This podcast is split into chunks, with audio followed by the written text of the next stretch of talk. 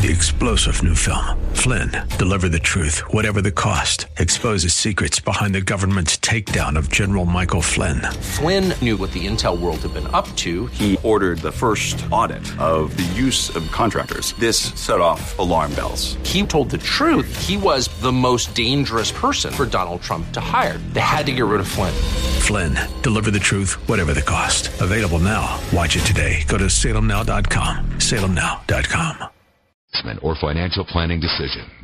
Insightful. Informative. Irreverent. We're ready. 1220 KDOW presents Rob Black in Your Money.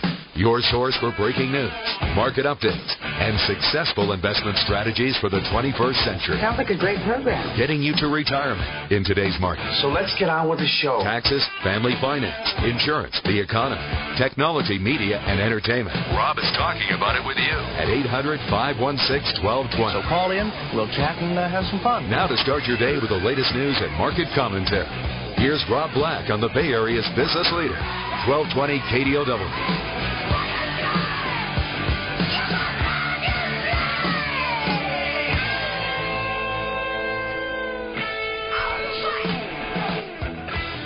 Welcome in, Rob Black and your money. I'm Rob Black, talking all things financial, money, investing, and more.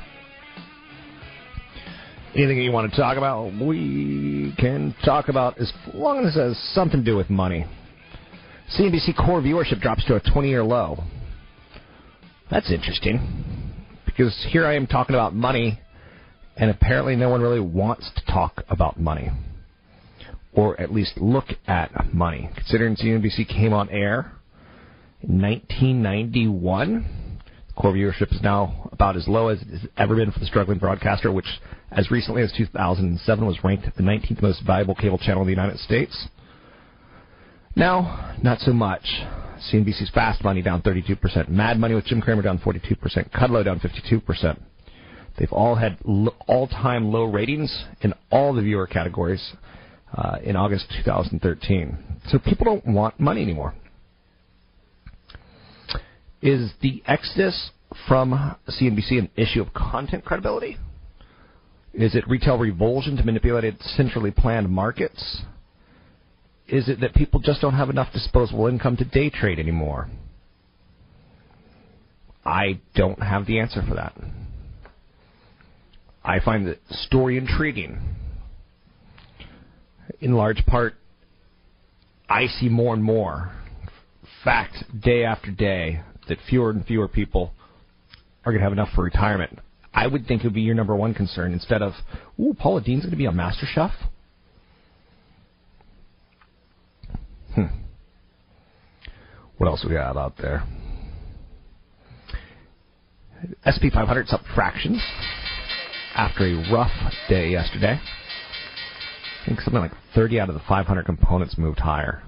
The Dow Jones Industrial Average up 14, the Nasdaq up 6, gold down 2, oil at $105 a barrel. Right now, if you think we're going to go full out war with Syria, Christmas is going to be ruined. It's August 28th. If Christmas is ruined, that's not good for our economy. If you think we're going to lob a couple missiles and be done with it, the dip that you see in the markets in the last couple of weeks, it may extend a little further until said missile lobbying is done, but then it'll be a buying opportunity. What's happening to Syria is not unlike what happened to Iraq in 91, Iraq under George Bush Jr. It's not unlike Bosnia Herzegovina. It's not unlike Libya under Ronald Reagan. It's how long does the conflict last? This time around in the Middle East, we don't really need the oil. We're not energy independent, but we're less dependent than ever. We're less dependent than we have been in the last 60 years on foreign oil. So, that's why it could be interesting to watch. I wouldn't be I wouldn't be making a big bet either way at this point in time. I think the Obama administration does not want a regime change. If they did, they wouldn't be saying, oh, we're going to throw missiles at you sometime soon. The element of surprise is kind of lost when you announce it weeks, days in advance. So I'd imagine Assad's probably in the East Hamptons at this point in time on the beaches, looking forward to his Labor Day because he doesn't want to be anywhere near missiles being shot around. True that.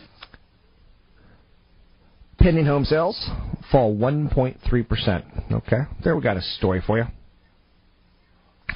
Economic data, we will talk later this morning with the one, the only Patrick O'Hare. No, Jeff Rosen, Dr. Jeff Rosen, chief economist with Briefing.com. Um, there's something that's tied towards housing and automobiles, cars and housing e-commerce, home improvement that's doing really, really well in the world of retail. The demand for expensive sweaters, not so much. Teen apparel, not so much. So, luxuries like Starbucks, we know what we get with them the retailer's willing to spend. United Kingdom banks rise today after the Bank of England eased liquidity rules, making it easier to get people to qualify. Pending home sales fell 1.3% in July, led by drops in most of the United States. Sales contracts at homes fell 1.3% in July, a second month of declines. Mortgage rates continue to increase. By region, pending home sales in July fell 6.5% in the Northeast, 4.9% in the West, 4.9% in the Midwest, 1%. Pending pending sales rose 2.6% in the South. Pending sales is listed as pending when the contract has been signed. Groupon, Netflix, Apple, all amongst the winners today. I'm seeing more and more people talk about cutting the cable cords. And it seems to be very, very real and gaining some momentum, going with digital antennas and or services like Netflix or TiVo. So Groupon announced today, what did they announce? Something, was it silly? I don't want to use the word silly, but it didn't make me jump. Um, what is it? What is it, man? Groupon announced they're planning to put together a North American warehouse network for its physical goods business. That would put them in more direct competition with online giant retailer Amazon.com. JP Morgan may have to pay at least $6 billion to settle lawsuits over bonds backed by subprime mortgages. The FHFA is reportedly seeking that amount after suing the bank over those bonds two years ago. Las Vegas Sands going to have to pay almost $50 million to end a federal probe into the casino operators' anti-money laundering practices. The case centered around suspicious deposits by high enrolled gamblers, with the government claiming the company had failed to alert authorities about the deposits. American Airlines, U.S. Airways. The government proposed a start date of March 3rd. The airlines want a November trial date. Americans calling the request for a March date entirely unreasonable. The Department of Justice has been investigating the proposed deal for over 16 months. They want this deal to go on. You, the consumer, does not.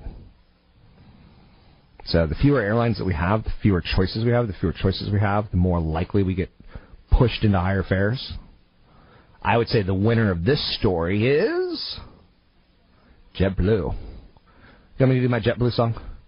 JetBlue, nothing but JetBlue, nothing but JetBlue, Jet Jet Jet JetBlue. Really dreadful. Thank you, Simon. So those are the big stories out there today. Uh, Treasury slide ahead of Homes data. Obviously, a lot of people piecing those together. Apple opened its first Tokyo store since 2005. The iPhone maker already has seven stores in Japan, and the latest one would be located in the upscale shopping district of Omotesando, with an opening date for March. For those of you who know the correct pronunciation of that, please keep the opinion to yourself. I don't want yours. You see how I roll. 800 516 1220 to get your calls in the air. SP 500's up 2. The Dow's up 22. The NASDAQ up 10. Got a big event coming up September 12th in Toll House Hotel in Los Gatos. It's a retirement workshop. It's two and a half hours. We cover everything from withdrawal rates to portfolio allocations to estate planning to trusts to common mistakes people make. You listen to me, Rob Black, talking all things financial on the Wall Street Business Network. Sign up for the event at robblack.com. Climbing to a three month high.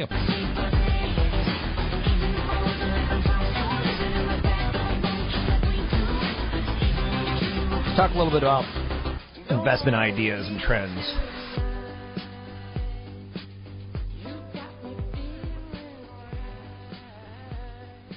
Money investing and more. That's what the show's all about. Our economy is largely driven by consumer, you, and spending.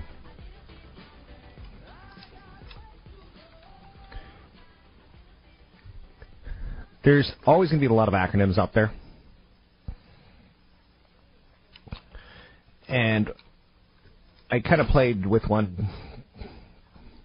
Consumers want houses and cars right now. That's what's getting most of the focus. We do a lot of e commerce as well, appliances, and home projects the car side, let's talk about it because this is what's working. I would rather you invest money right now into what's working than what's not working in the world of retail. Now, I'm not going to tell you to go out and buy cars. I'm not going to tell you to go out and buy stocking cars. But we'll talk about it on how you would actually do that. Retailers like Target and Macy's have shown some really lackluster second quarter sales. I think the consumer is in a cycle that's saying, I don't want that. What we are spending on are big ticket items, cars, homes, e-commerce, appliances, and remodeling projects. That leaves a lot less money for jeans or digital cameras or for sweaters. On top of this concept, unlike before the recession, consumers are now unwilling to take on debt to fund such spending anyway. Weak income growth, the payroll tax hike, they've limited consumers' budgets this year. And so far, consumers have opted to make investment purchases like a new home or a car over the smaller pleasures provided by a new outfit or a bedding set. I've got a bedding set that's is my second set. It's not the most attractive. No, it doesn't have dinosaurs on it, but it feels that way. There's not a lot. There's nothing inspiring me in retail to go out and buy apparel. Middle America are consumers who make forty to seventy thousand dollars a year. They're especially under pressure from higher taxes, lower paying jobs, and an aversion to debt. Consumer confidence been dro- has been dropping for consumers making fifteen thousand to fifty thousand, while consumer confidence has been rising for those in the higher income brackets. That trend is expected to continue. Dollar General and Walmart they offer cheap prices on goods as well as on groceries. But now let's turn our attention, or let's rev our attention to the automobile stocks. Because again, I think that's one of the things that is working here.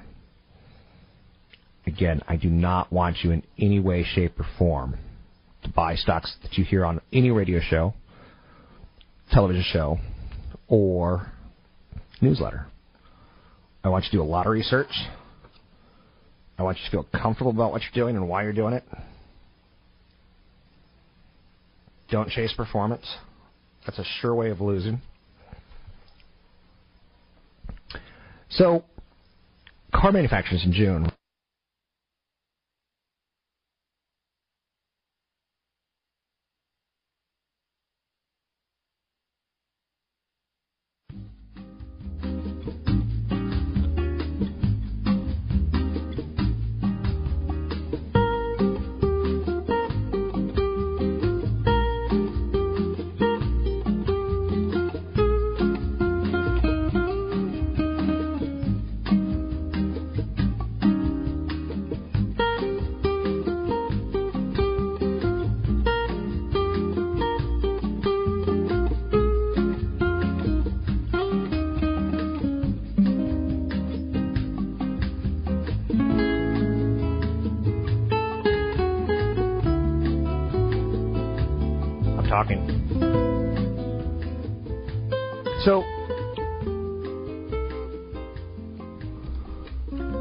taking a look at this whole concept of retail of what's working and what's not working. What's really working? Cars, homes, appliances, electronics, e-commerce. I'm sorry, e-commerce, and big projects. That's what's driving the consumer right now. And what the consumer's driving drives the economy. Cars, homes, e-commerce, appliances, and remodeling. So you can basically throw that into um, working, Dollar General, Walmart working. But cars is an area that I do want you to pay attention to. In large part, auto stocks, and there's a lot of them. Ford, General Motors, they're in the best position to benefit from the U.S. resurgence. Um, there is a firm that you can own, an ETF that's tied towards automobiles. It's called the First Trust Nasdaq Global Auto Index, ticker symbol CARZ. They own Daimler, Toyota, Hyundai. They own Ford. They own General Motors. Um, again, in the recession, we hit a low of 10 million cars sold in 2009. Now we've rebounded to 16 million and maybe as high as 17 million. So that's the pace that we're on for selling cars.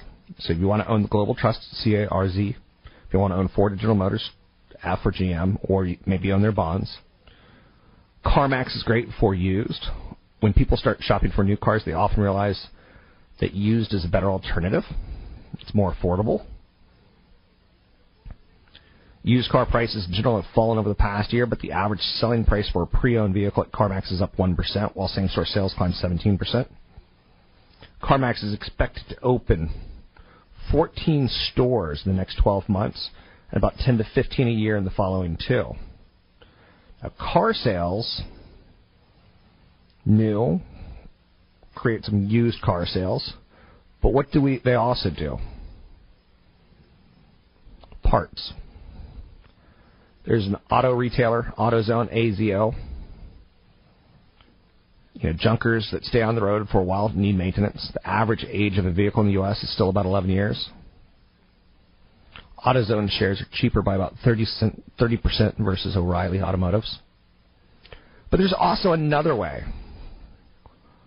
Johnson Controls is the world's leading supplier of car batteries and a favorite pick for a lot of fund managers out there. They're making a push into lithium ion batteries for electric cars. They're accelerating 50% faster than the auto industry as a whole. So lots of options. Auto stocks revving it up. Consult a broker advisor for taking action in the stocks mentioned. Please note I do have an event coming up. It's a retirement boot camp, 6:30 to 9 at the Toll House Hotel in Los Gatos, California. Calculating if you have enough money for retire, budgeting for fa- for taxes, importance of timing in retirement, bond alternatives in a rising interest rate environment, new tax and estate planning laws, how to avoid high fee retirement products. You can sign up for the event with me and CFP Chad Burton. It's Thursday, September 12th at the Toll House Hotel in Los Gatos. Sign up for it at robblack.com.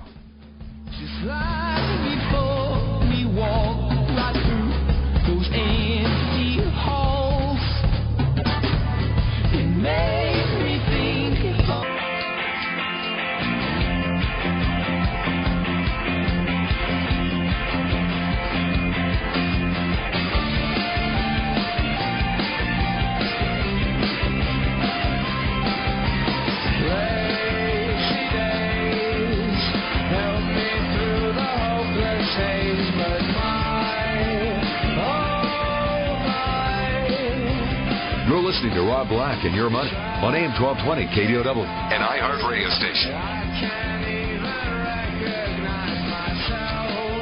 You've probably heard about the big fire in Yosemite National Park.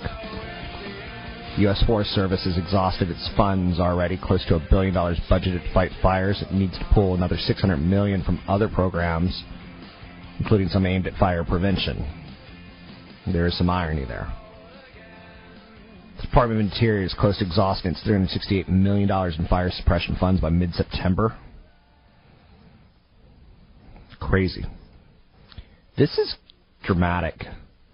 California gets a lot of tourists that come in to set up tents in those parks, and those tents, those parks don't get used if they're charred. you can't stop fighting fires. So that's disconcerting. You take away all the money in the world, and yeah, you're going to probably create more fires because you, you can't reduce the risks of them. Now, part of this is tied towards the current Congress and presidential groups basically cutting 5% of federal spending cuts due to the sequester. That trimmed $115 million, but you can still see they well above that. This is bad because it cuts down on tourism, it cuts down economies. You know, they're going to spend 35 million less on cutting down brush, 200 million dollars for harvesting timber. They're going to pull 170 million dollars from a fund that plants trees to reforest land. And that money has to come from somewhere. So forest fires in the news. Think about the hotels that have set up. I found this story kind of interesting. Selfie and phablet have been added to the English dictionary. It makes me feel old. When I'm finally like, man, these words are kind of like bastardizations on reality. Selfie is a picture you take of yourself with your typically phone or webcam. Emoji, a small digital image or icon used to express an idea or emotion, being added. Bitcoin, digital currency, being added. And my favorite one of all, tied towards the MTV Music Awards, twerking. And I'm not going to describe what that is or the definition of it. I would, will instead talk about being a purist with VOM, V-O-M. That word's being added. It's informal, to be sick, or to vomit. That's so VOM. SP 500 up fractions, Dow's up 8, NASDAQ up 7. Let's welcome in CFP Chad Burton. He is a certified financial planner with NewFocusFinancial.com. One of the areas that I don't like talking about is insurance. We know about investments, fun and sexy. We know about taxes, you got to pay them. But insurance is part of the formula in getting to retirement. And I always say insure what you can't afford to lose. But I think a lot of people in the age of 20 to 50, Chad, don't really, all we think about is life insurance or homeowners insurance or renters insurance. I think one of the forgotten insurances is like gap insurance. I, I know it's like an odd topic to start with. Gap insurance. What is gap insurance? Uh, gap insurance is if, let's say, you you buy a car for thirty grand, right, and then you turn around and total it. The insurance company says, well, at that time, your value of your car is only fifteen thousand dollars, but you still owe twenty because you took a loan out. You've only paid it. You've, you're you're paying it down at a lower rate than what the value is depreciating at. So that is a very big risk, especially in the first three years that you buy a car, for example. Which I don't think people think about, and yet I do. I think it's actually a pretty good insurance to get. It, it is, especially because we also say that you know having the higher deductible insurance typically makes sense. So if you're a person that you're doing things the right way, where you have six to twelve months worth of cash and emergency reserves, if you're a younger person, right, then that means that you're allowed to then go out and get higher deductible auto policies, home policies, health insurance policies, so that your monthly premiums are lower, so that you can save more money in your 401k. But if you're going to do that, typically it also means that you need that gap coverage in case you do total your car. Otherwise, you could be out of pocket five to ten thousand dollars to get that replacement. Another little tip on insurance that I think is important is I've got a friend who lost 190 pounds. He lost a human being. I mean, he lost 190 pounds. I'm like, did you get your health insurance uh, changed? Did you get your um, life insurance changed? Because when he got life insurance as a 300, well, I guess 350 pound man, he was about to die. He was uh, diabetic. He's actually lost diabetes. He no longer has to take insulin. So he needs to go and have all of his insurance redone. And they will lower your rate, insurance companies. They'll never raise your rate, but they will lower your rate if you do something like lose 20, 30, 40 pounds. Did you know that? No. I, yes, I didn't know that. oh, I thought I had him. It's like stump the let me, let me get an example too. So people go out and they buy life insurance. Yeah. Okay, and but when they're doing it, they're they not they not not smoke all the time, but they might have a cigar once in a while or or dip, you know, chewing tobacco. Right. They get rated as a tobacco user. You can go through a certain period of time with the insurance company and go back and say, I no longer smoke, I no longer chew. Take a physical that proves it, send it in, and they can lower your rates. Okay.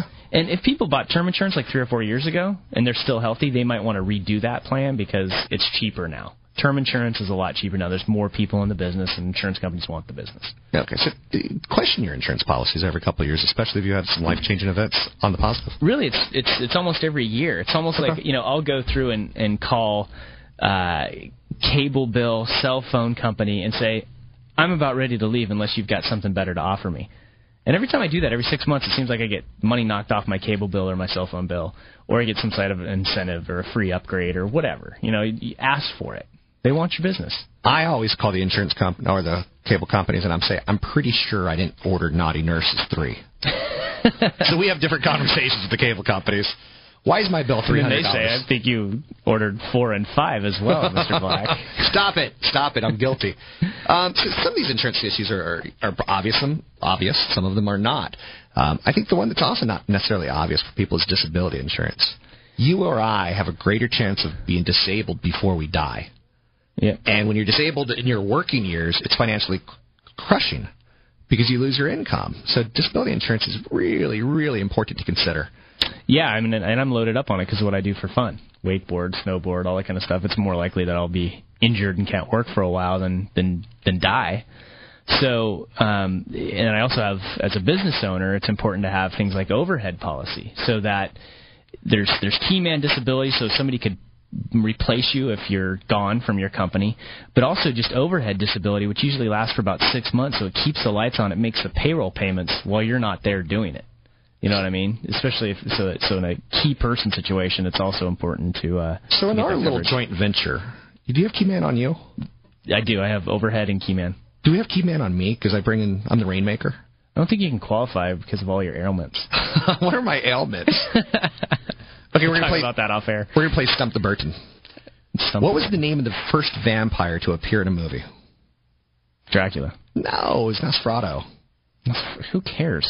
We're playing Stump the Okay, Burton. fine. You can win a Joan Baez album if you want to call in right now. 800 516 1220. It's 800 516 1220. Stump the Burton. Do you have anything else on insurance that we're mi- missing? So maybe some of the, the finer points? Um, let's see other types of insurance. No, it, you know, if people will look if they don't have insurance through their employer disability insurance, which is very important. We've talked about that before. If you're like job hunting, you get two offers. They're pretty close. Take the one that has better disability insurance coverage often because it's expensive. But those that can't afford it could still do something like an AFLAC, where it gives them some cash in their pocket if they are injured to help pay the bills over a two to three month period. It's still very important to look at, and you can usually pay for that with your um, health savings account or FSA account. Quick answer. Um, when should people consider umbrella insurance? as soon as they have assets outside of retirement accounts. Okay. So as soon as you have equity in your home or uh, you know tax taxable account savings, then you want to look at um- umbrella insurance. It's cheap. That's certified financial planner Chad Burton. Chad Burton. You can find him at newfocusfinancial.com. That's newfocusfinancial.com. So the housing recovery got some bad news today. Pending sales of existing homes in the United States dropped 1.3% in July. Fewer Americans signing contracts on previously owned homes. That's telling us that the rise in the mortgage rates are starting to slow momentum in the housing market. Mortgage rates are two-year high. Limited number of existing homes are pushing some prospective buyers out of the market, threatening to slow the pace of recovery in real estate. On the other hand, improvements in employment and income growth would help provide additional fuel for housing. There's been some signs that higher mortgage rates have negatively impacted home purchases. Um, modest decline's not yet concerning, but it is a flag. You start putting together three or four of these, and it is concerning. You know, there's an appeal right now on low cost money. It used to be ultra low cost. There'll be less appeal and it's higher cost. Economists consider pending home sales a leading indicator because they track contract signings. Existing home sales are tabulated when a contract closes a month or two later.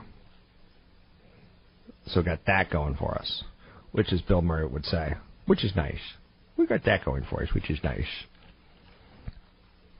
Madonna tops Forbes list of highest paid celebrities. I'm a little shocked by that.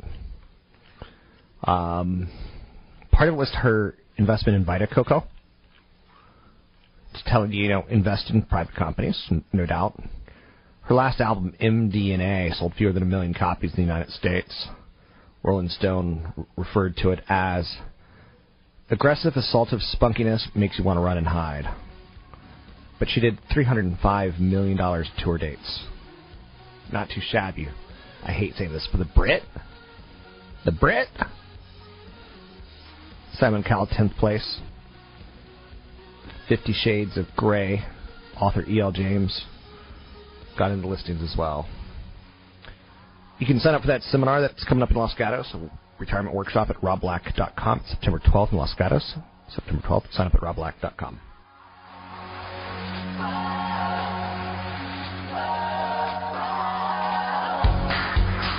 After the Standard & Poor's 500 index dropped to an 8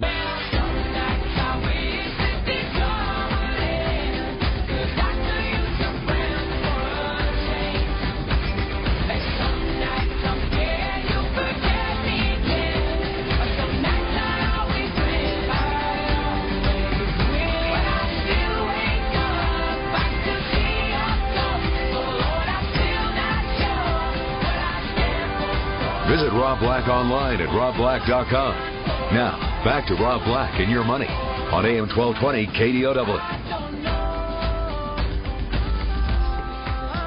We all know that I hate a lot of things. I hate dolphins for the way they mate aggressively. Their pure hatred for human beings. Now, dolphins with lasers I get into. Adding to my new list of hate, and this will help you understand how to think as an investor. I swear to you, panda bears. You're saying, how can you hate panda bears? I will tell you. And if this doesn't make economic sense to you, and if you can't find the investment lesson in it, shame on you. Washington, D.C. just had a cute little panda cub. Yay! You're prolonging the existence of a hopeless and wasteful species the world should have given up long ago. I understand the impulse. Pandas are cute. Pandas don't have much of a habitat left in the wild thanks to humans. The zoos imagine that they're doing the right thing, pulling in some extra visitors while helping conservation efforts. But the first test of a species, whether for worthiness, for conservation, should be some instinct for self preservation. Pandas fail miserably. Their breeding habits don't suggest a species brimming with vitality. They're so disinclined to mate that workers were subjected, the poor things, to Viagra. In China, they're giving panda bears Viagra. They show them videos of other bears procreating. Washington zoos more often resort to artificial insemination. Artificial insemination is not the carrying on the species. In the wild, where birth rates are much better, pandas are prone to inbreeding, which is not good. Females only ovulate for a few days each year, and if a mother does manage to have more than one cub, she abandons the weakling. Nature's mean. Nature's cruel. Okay, now how does this tie into money?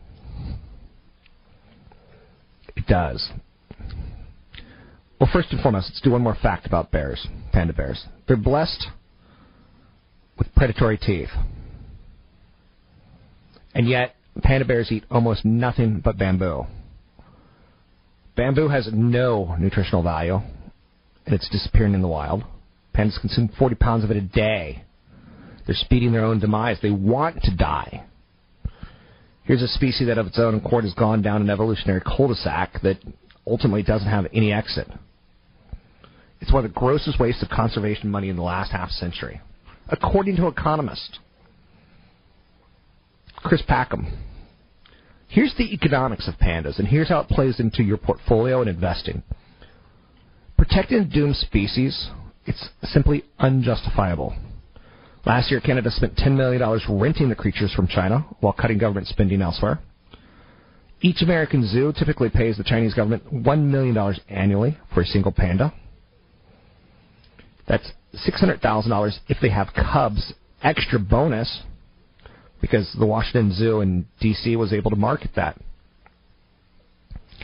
If you add in supplying them with a habitat, staff, all that boom, bamboo, costs five times what it costs for elephants, which is the next most expensive zoo animal to keep. So the panda is the most expensive zoo animal to keep. Now, do you see why I hate it? Okay. So, China is a country that's got extreme poverty. 160 million people live in extreme poverty. That's huge.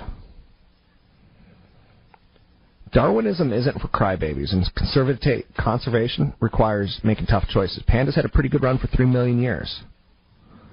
We need to preserve diverse habitats rather than bet on a single hopeless species. Now, again, the Chinese government, which sees pandas as a source of national pride, spares no expense on them. In a country that's got massive poverty. They're cute, but they don't got lasers. So I say they gotta go. Two at a time. Ling Ling, Ming Ming, step right up. Bzzz. They're not worth the cost. We should be spending the money elsewhere. S&P 500 up 4, the Dow is up 33, the Nasdaq up 17, 10-year Treasury sits at 2.7%, gold sits at 14.19 an ounce. I know you're saying, man, you're mean, you hate panda bears? U.S. housing recovery loses a step as pending home sales fell. The Syrian crisis. Okay, here's what we need to talk about. The Syrian crisis, if we lob a couple missiles and it's over, we'll have a stock market rally. We'll have gold sell off. If we lob a couple missiles and they strike back against civilians, and it looks like, what do we do now? Then it's going to be a little bit more difficult.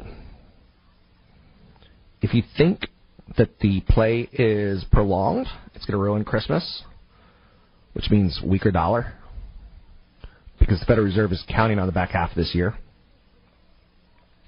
I wouldn't do the bet on oil. Maybe you do long on the euro. So Syria ultimately pretty tiny, all things considered, on exporting oil. So we're not going to bet on the oil side of it. Yeah, I, I don't think there's much of a, the, the prolongedness is that it hurts the U.S.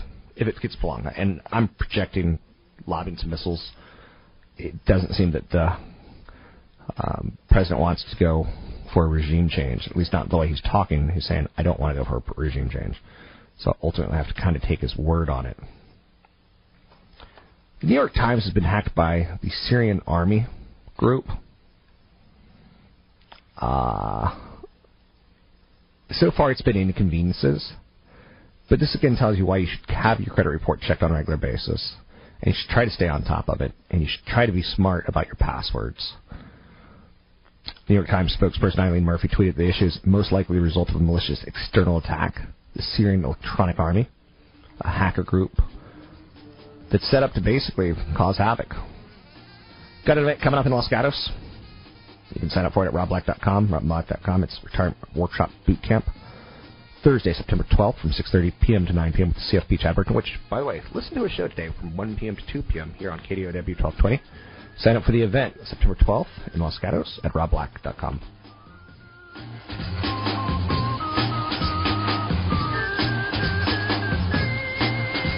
Getting the kids ready to go back to school. Soon the bills are piling. The ATCA.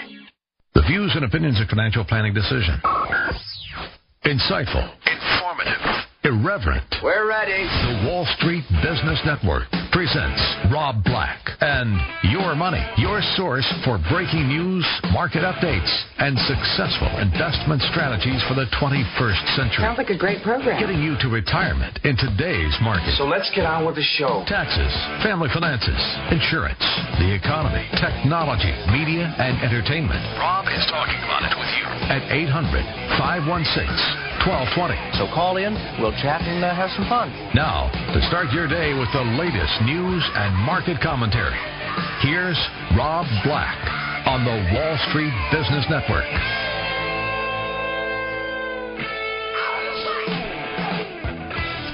Welcome in. Rob Black, your money. I'm Rob Black, talking all things financial, money, investing, and more. Hour two begins. 800 516 1220 to get your calls on attack. On call on air. Get your calls on air. Just reading about the attack on Syria, and that word's in my head. Syria's trying to deflect a lot of blame, saying terrorists will attack Europe. Assad's deputy foreign minister says chemical weapons were used in Syria, but not by the government, saying that terrorists did it. So the United States needs to prove their case before they drop some bombs. So they repeat that terrorist groups are the ones that use chemical weapons with the help of the United States, United Kingdom, and France. This has to stop. This means these chemical weapons will soon be used by the same groups against the people of Europe. Trying to spread a little fear. Trying to save a little Heine. Assad's probably not even in Syria anymore. Just my opinion when you tell them bombs are coming. Typically, leaders hide, you know?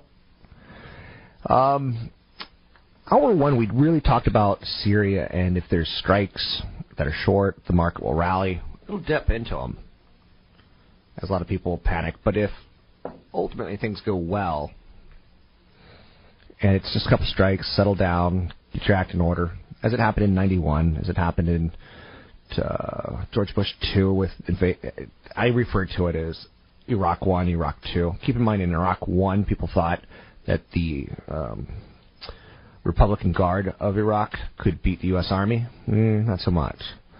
So there was also Lebanon back in the 80s under Reagan. There was uh, under Clinton, Bosnia Herzegovina, and the, the problems there with the Serbs. So Slobodan Milosevic. You don't really want the rebels giving you information because sometimes the rebels have their own personal issues that they want to promote. So we've done this exercise numerous times in our lifetime, and it's usually created a buying opportunity. Is what I'm trying to say. Will it or won't it? Impossible to say. U.S. stocks, though, are something that we're focusing in on right now as far as performance. Stocks are a little lower, but it's not dramatic. It's not awful. We're down 4.6% from our record high on August 2. So we're still in August. We hit a record high this month. Stop crying. President Barack Obama plans to release an intelligence assessment this week. UK Prime Minister David Cameron said Britain will put forward a draft resolution at the UN. Keep in mind, UN doesn't exactly live up to expectations. TiVo, their stock higher um, because litigation wins. Hey, your uh, DVR looks similarly like ours. I don't see the future of that company unless someone acquires them. They make a high-end digital video recorder, which yes, you can use to replace your current digital video recorder in your television um, from your cable company that you're renting or leasing. Eh. Eh. New York Times. Again, if you strip out litigation wins, they're not that much in bucket chicken. But they did just come out with an awesome TiVo that you can TiVo your stuff and then beam it to your phone on a wireless network, or you can download it to your phone. New York Times is out there today. A group calling itself the Syrian Electronic Army claimed responsibility for the newspaper's website going down. Apple's going to see a court ruling case tied towards ebook sales next week, according to Judge Denise Cote. She plans to issue a ruling on remedies next week, following the court's finding that Apple considered with publishers over ebook prices in 2010, conspiring ultimately to, you know, play against Amazon in their offerings. Avago Technologies earned 67 cents a share, above expectations. Revenue beat expectations. Avago chips are used in Apple products. They're predicting better than expected revenue for the current quarter. So they're a poor man's way of playing Apple. JP Morgan Chase, they're in the news. They're going to pay at least $6 billion to settle lawsuits over bonds backed by subprime mortgages. Groupon. They're planning to put together a North American warehouse network for its physical goods business. Hmm, that's going to compete with Amazon.com. Citigroup's chief technical officer, technical, he's a technician. He said gold could hit 3,500. He said, quote, we believe we're back into the track where gold is the hard currency of choice. We expect for this trend to accelerate going forward. We still believe that in the next couple of years we'll be looking at gold prices of 3,500 as the gold silver ratio plummets near 30. This would also suggest a silver price above $100. Now again, don't get caught up in the gold hype. This is not Citigroup's house view. This is their technician who's been wrong on the, the metal for two years. You know, I think 1150 is much more of a realistic number. 1250 going forward in the years after that. But again, be cautious. U.S. housing recovery loses a step as pending home sales fell. Eh. It's been such a great ride, and you're not going to be able to live up to expectations every single time. Gold's down a buck today, but it climbs to a you know a three and a month year three and a month three and a half month high. High. So it's been pretty good recently, while the market's been pretty bad. Again, the market's only off 4.6% from its all-time high. You with me? Or against me? Because you need to choose a side. Now, coming up in the month of September and October, we're going to learn more and more about Congress. Yay! And how they don't like the president. Yay. Uh, will they budge on a budget deficit? Will they budge on, you know, sequestration cuts? U.S. pending sales of previously owned homes should make the Fed Reserve go. That's a little bit. We, we want to make sure that doesn't keep going down. But with Congress coming back, we we know we're going to get um, heavy stresses as far as headline news goes. Maher al-Assad, the younger brother of Syria's President Bashar al-Assad, is suspected of authorizing the chemical attacks that killed hundreds of Syrian civilians. Again, how's that headline help me? It doesn't. It doesn't. Robert Rennie, he's the chief currency strategist at Westpac Banking. He expects the yen to be traded at 98 per dollar by the end of the year. Abe needs to be driving his policies aggressively, and if he doesn't appear able to, the market's going to find it disappointing. Goldman Sachs believes that stocks in India may fall further as the nation's external deficits and the capital flight from emerging market threatens the currencies of developing nations. Everyone's negative on emerging markets right now, and it's turning into a pile on. They said we are not quite prepared to say that we've hit the lows, and therefore it's time to turn positive. So he's the chief Asia Pacific equity strategist. And finally, out there, BNP Paribas. BNP Paribas cut its growth forecast for India for the fiscal year to 3.7% from 5.2%, saying that it's muddling. Downward pressure on the asset prices unlikely to abate until the rupee becomes decisively cheap, maybe weaker than 70, or the authorities deliver shock and awe tightening. Got a big event coming up with CFP Chad Burton at the Toll House Hotel. It's made out of cookie dough in Los Gatos, California. It's a retirement planning workshop. Someone asked, how different is it from your past? It's got some differences, but it's heavily that same type of material. Come meet CFP Chad Burton and myself as we talk retirement workshop boot camp issues. You can sign up for the event at robblack.com. That's robblack.com.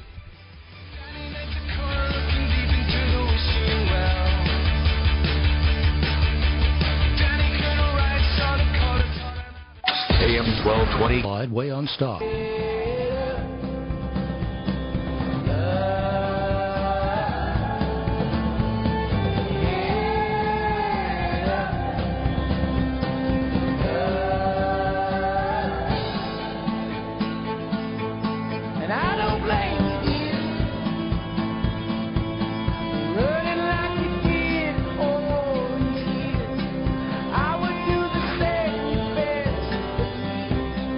You know what I know it?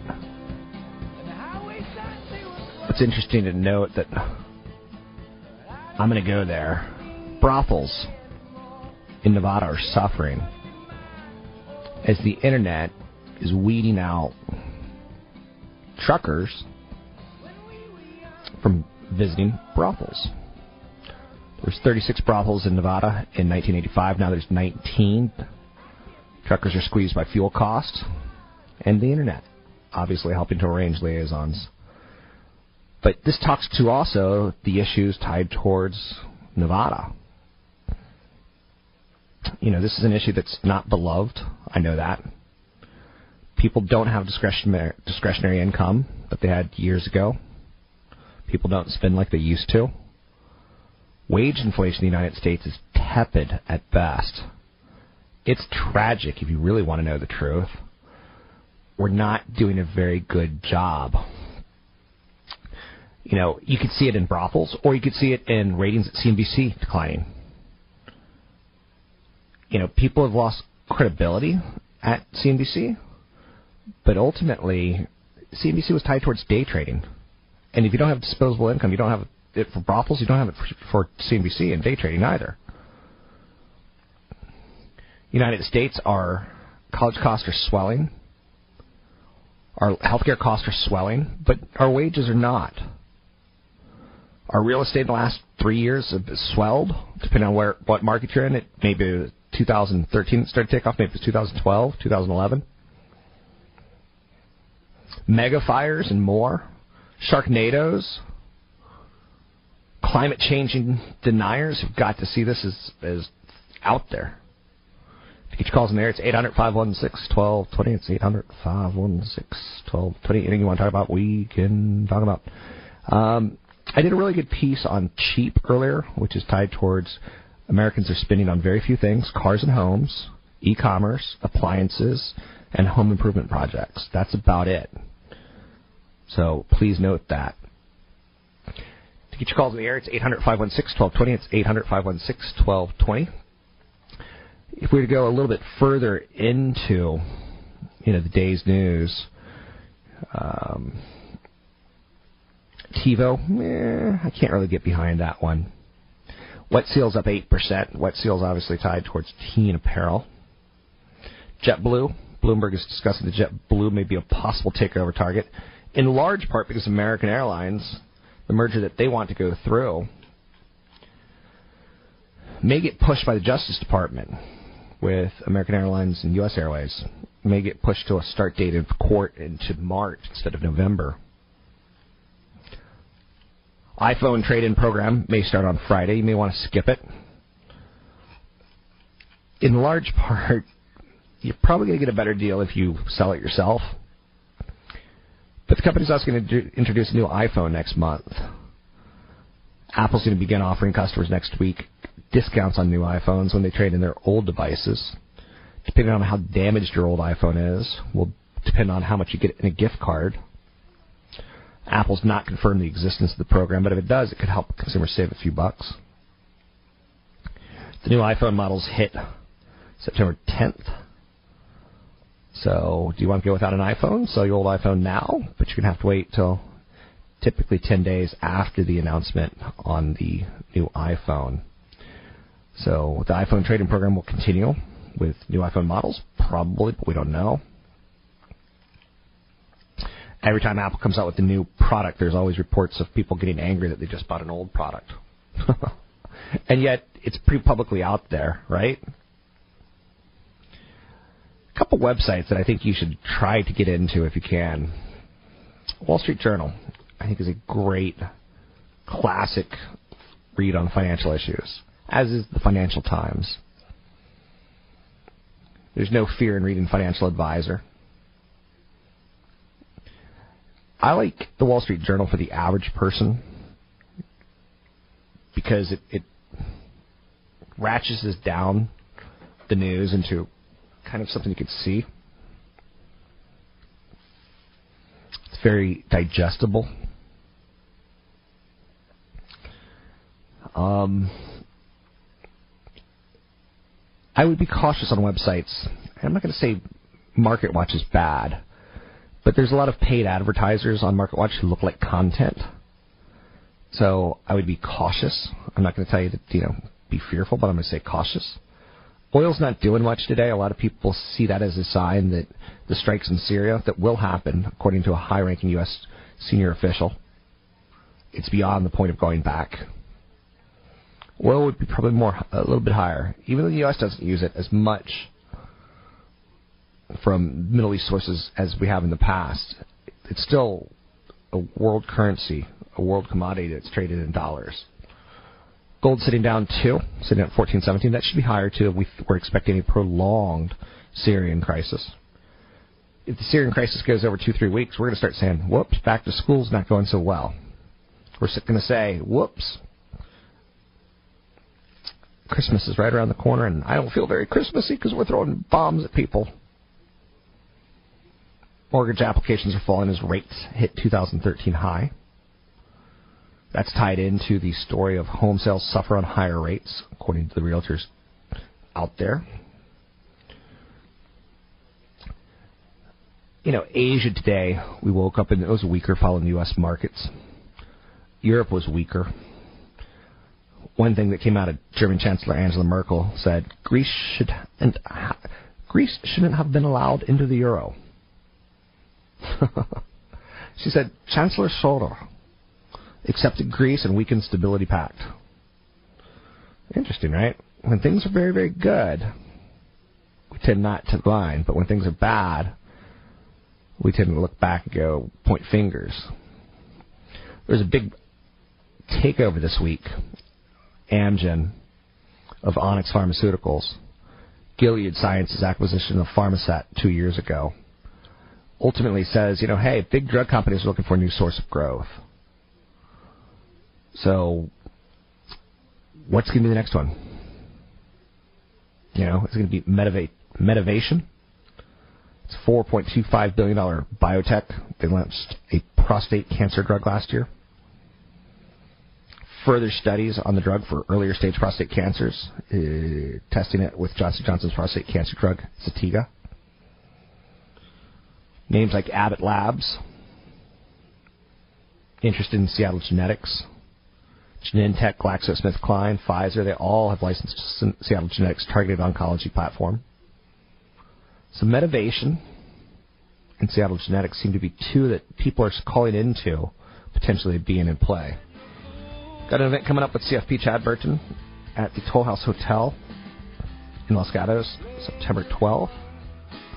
It's a Thursday evening from 6.30 to 9 p.m. It's for those of you who have a lot of questions heading into retirement.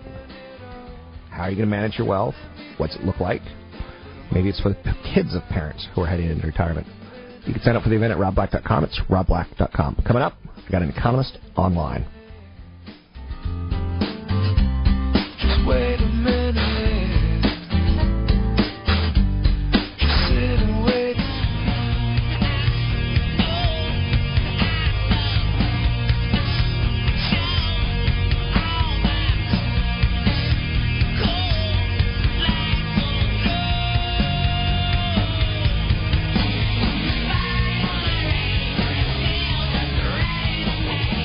Listening to Rob Black and Your Money on AM 1220 KDOW.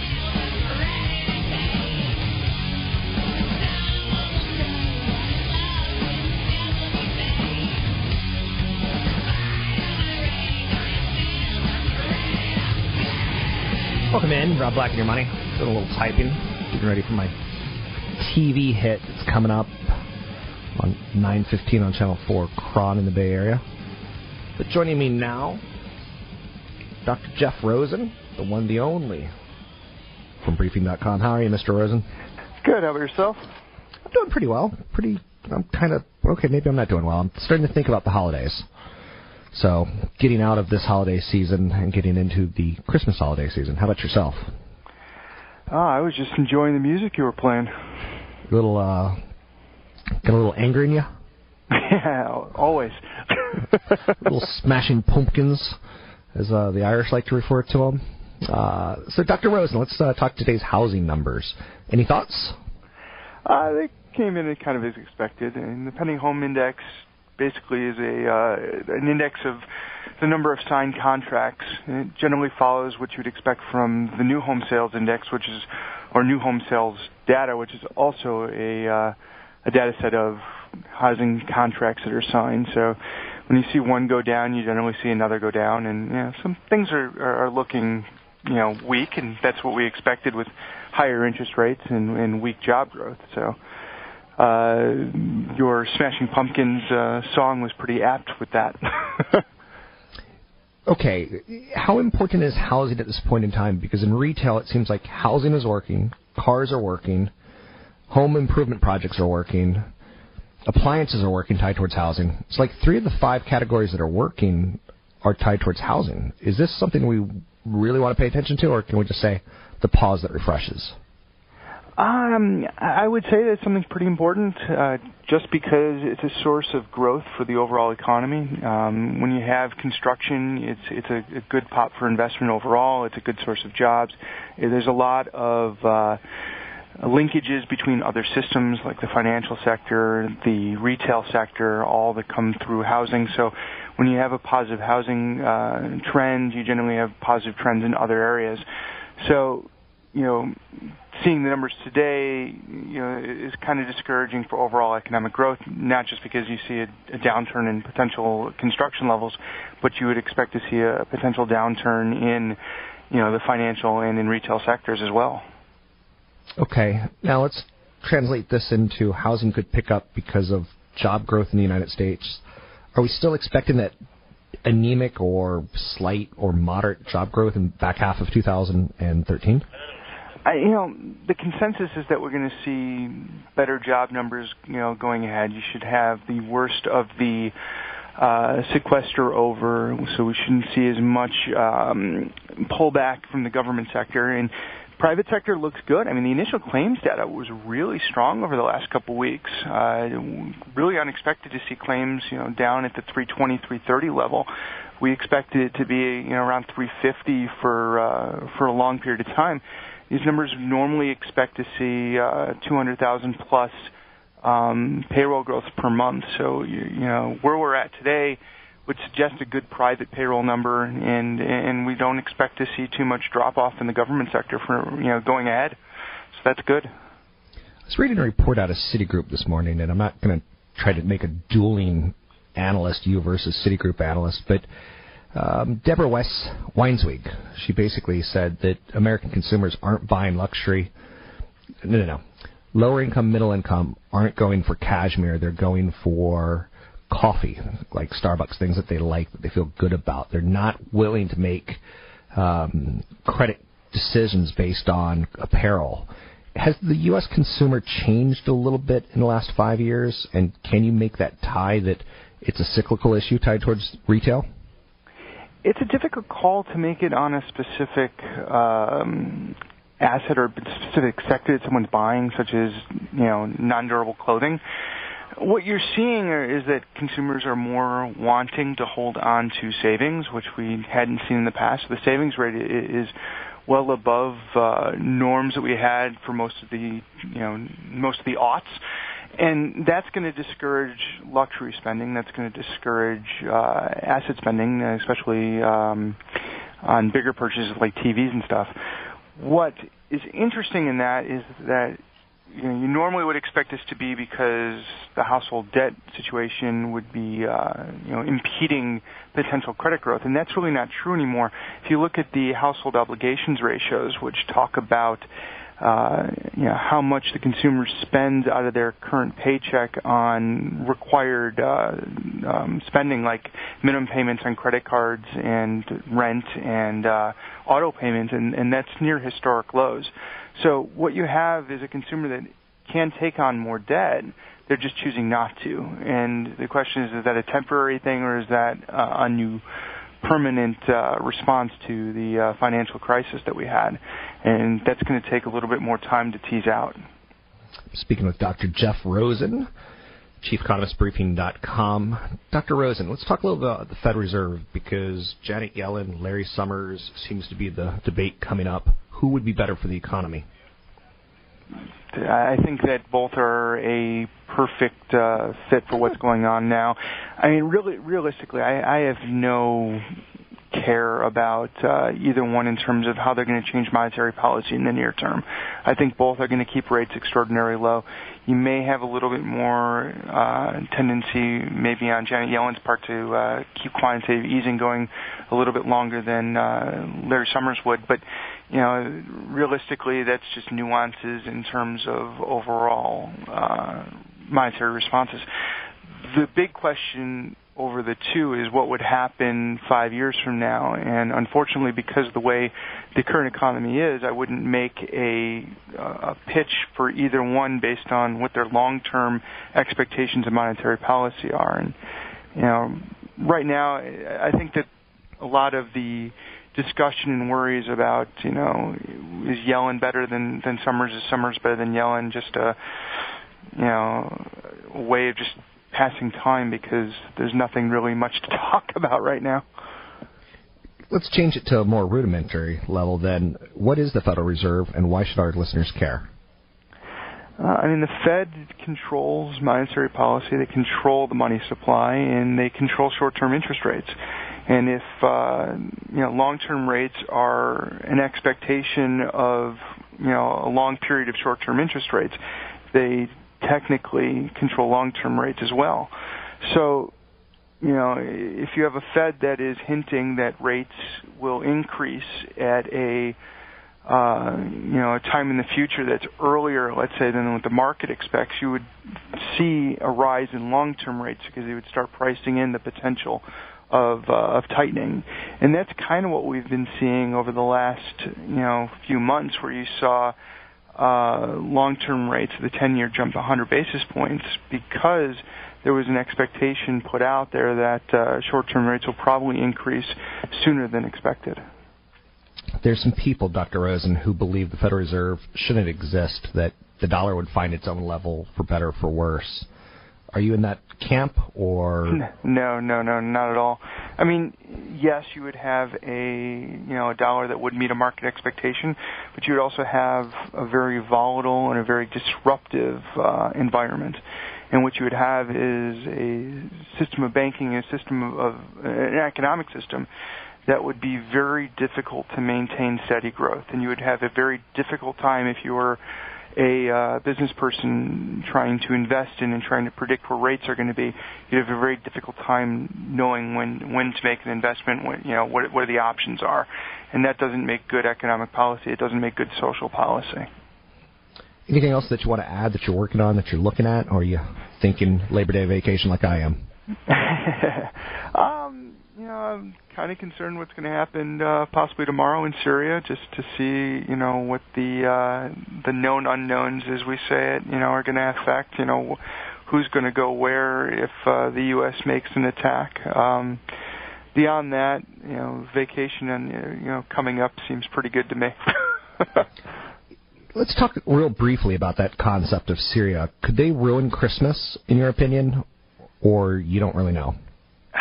It's so difficult by themselves. No, you know what what the discussions are and what the expectations are of a U.S. intervention is not enough, in my opinion, to uh, really cause an economic um, calamity, so to speak. But you never know how Syria is going to react, and you know, is Syria going to react by attacking Israel, and how is Israel going to react? Is Israel going to blame Iran for a Syrian uh, response? And then you could have a big cluster. You know, and it's those linkages that you don't really, you can't really see uh, very well. You know, you can't, you, you don't really know how they're going to unfold. And, and I'm not a a political scientist by any means, nor am I a uh, Middle East historian, but you know, it's it's those concerns that are driving oil prices higher today because you, you just don't know if we're going to see a wider uh, entanglement than what this you know supposedly low key uh, interventions ex- that that's expected. Thanks for stretching that out with us. It's Dr. Jeff Rosen, ChiefEconomistBriefing.com. Have a good Labor Day. Have a good downtime, and uh, I'll talk to him next Tuesday when we get back to work after the Labor Day holiday. 800 516 1220 calls in the air. You can follow me on Twitter, Rob Black Show. Follow me on YouTube, Rob Black Show. Get a podcast of the show at kdow.biz, kdow.biz, and my Facebook group page, I Hate Rob Black. I isolate those interviews and put them up there as well. We'll take a break here. Be right back.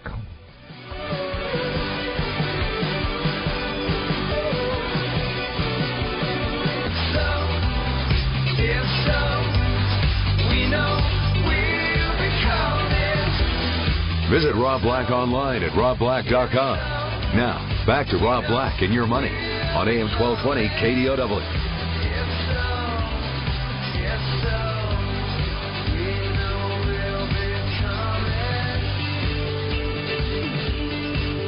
I'm not Black. I'm over 40.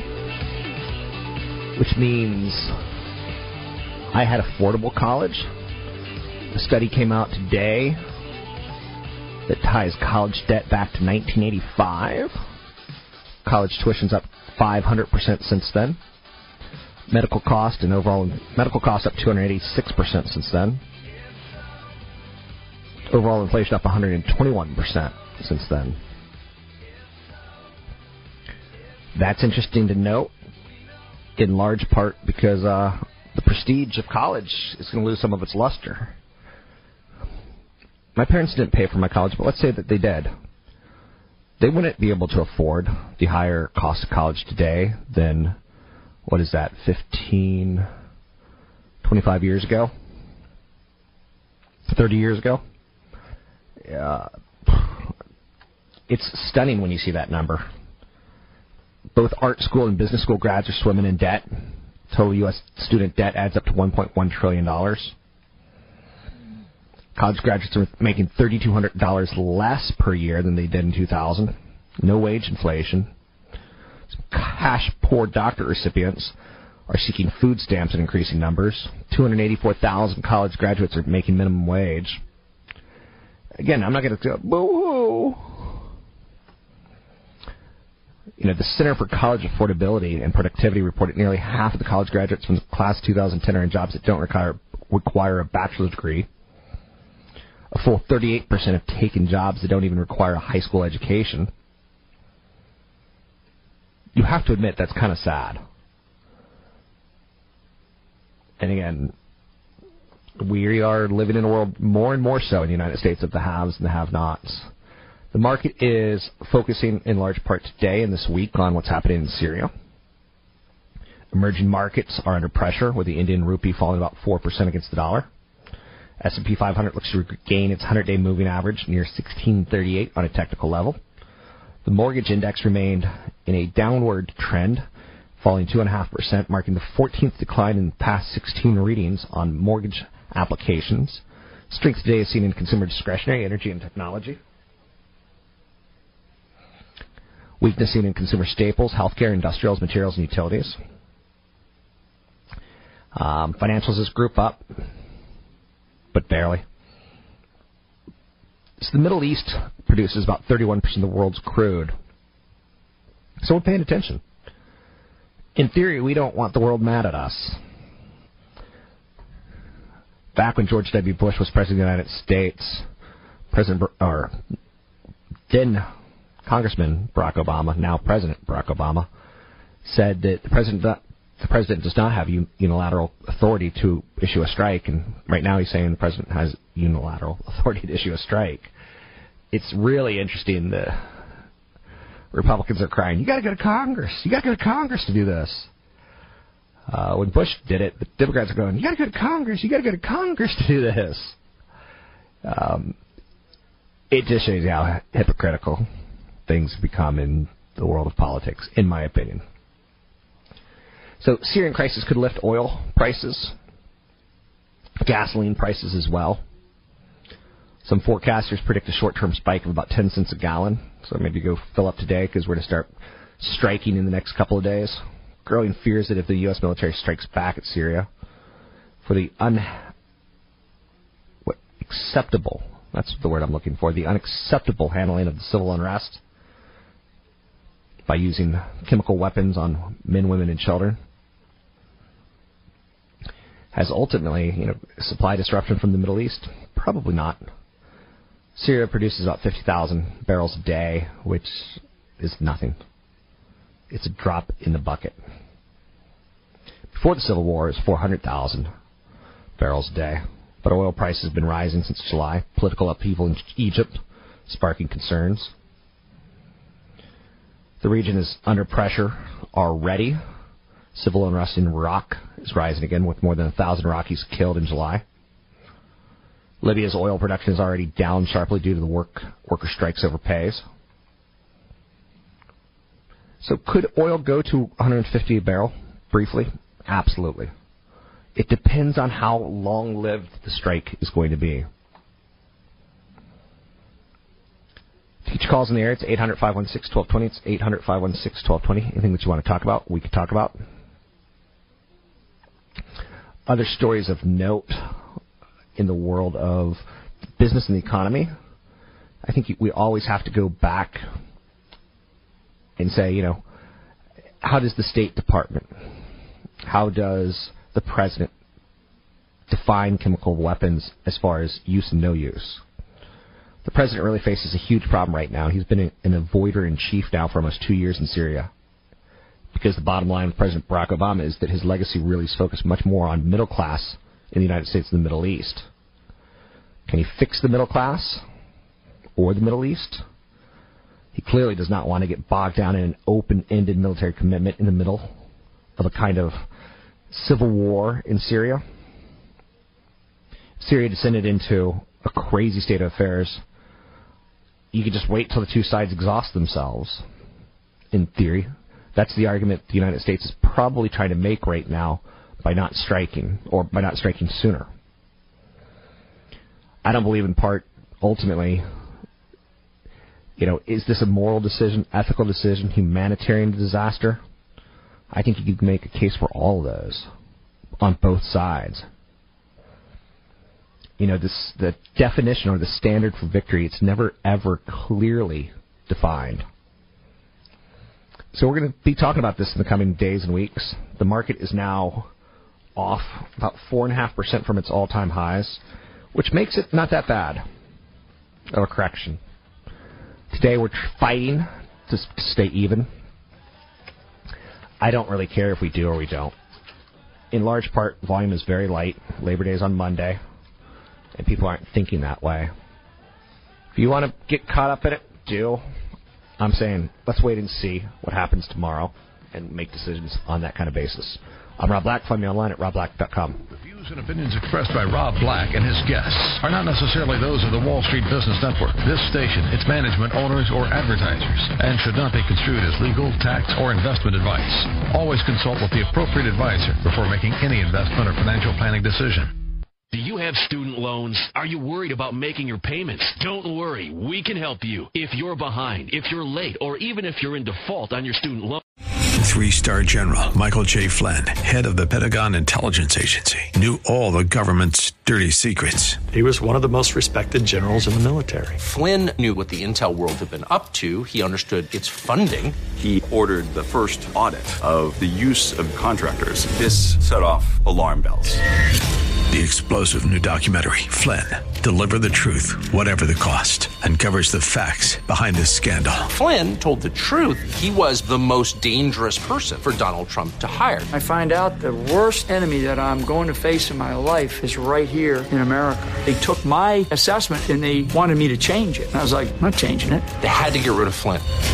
With in depth interviews, archival footage, and never before seen personal records of the man behind the headlines. I just felt like I was drowning. Flynn, deliver the truth, whatever the cost. Available now. Watch it today. Go to salemnow.com. Salemnow.com.